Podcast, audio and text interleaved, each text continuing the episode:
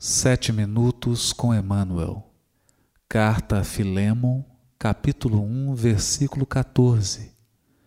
Comentário da Revista Reformador de setembro de 1962, intitulado Nos Domínios do Bem. Entretanto, nada quis fazer sem teu consentimento, para que tua boa ação não fosse como que forçada, mas espontânea. Carta a Filemon, capítulo 1, versículo 14. Comenta o benfeitor.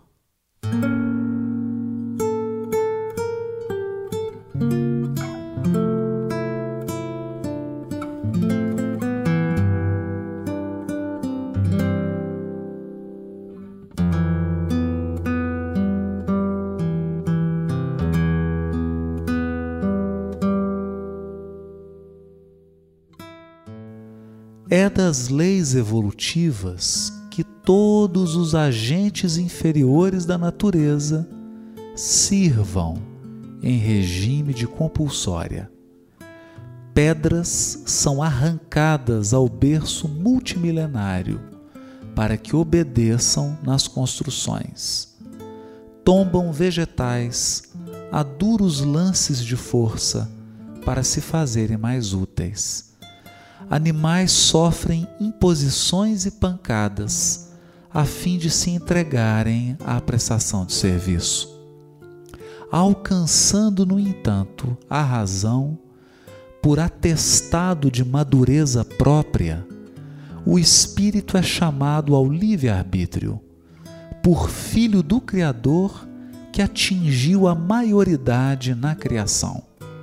Chegado a essa fase, ilumina-se pela chama interior do discernimento, para a aquisição das experiências que lhe cabe realizar, de modo a erguer seus méritos, podendo, em verdade, escolher o caminho reto ou sinuoso, claro ou escuro, em que mais se apraza.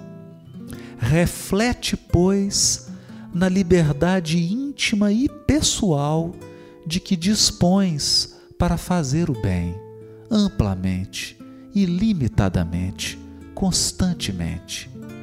Escrevendo a Filemon, disse Paulo: Mas nada quis fazer sem o teu parecer, para que o teu benefício não fosse como por obrigação, mas espontâneo. Assim também o Divino Mestre para conosco.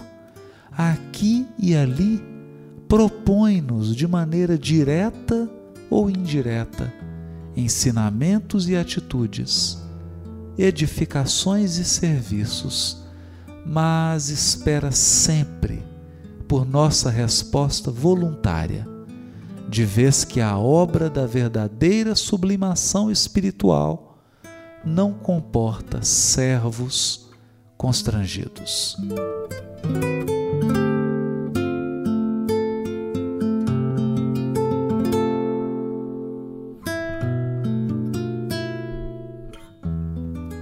Alguns estudiosos sugerem que essa epístola constitui uma carta a uma determinada igreja que abrange um bilhete individual do apóstolo Paulo, já que trata da questão do escravo Onésimo, cujo proprietário era Filemon.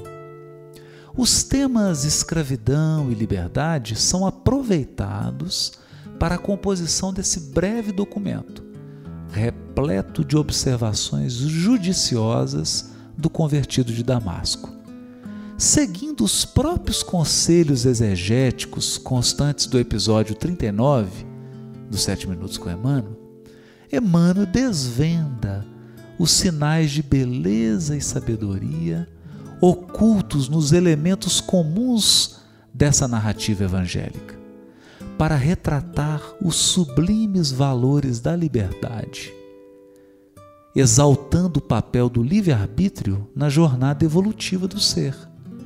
Ensina-nos ele que o Criador não constrange seus filhos à prática do bem, muito menos à edificação do amor contando sempre com a espontaneidade das nossas manifestações nos terrenos do sentimento.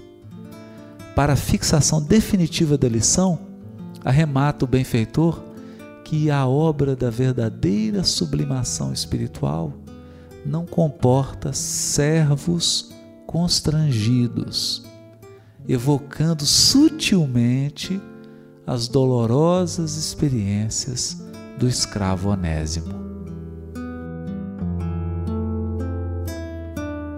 Música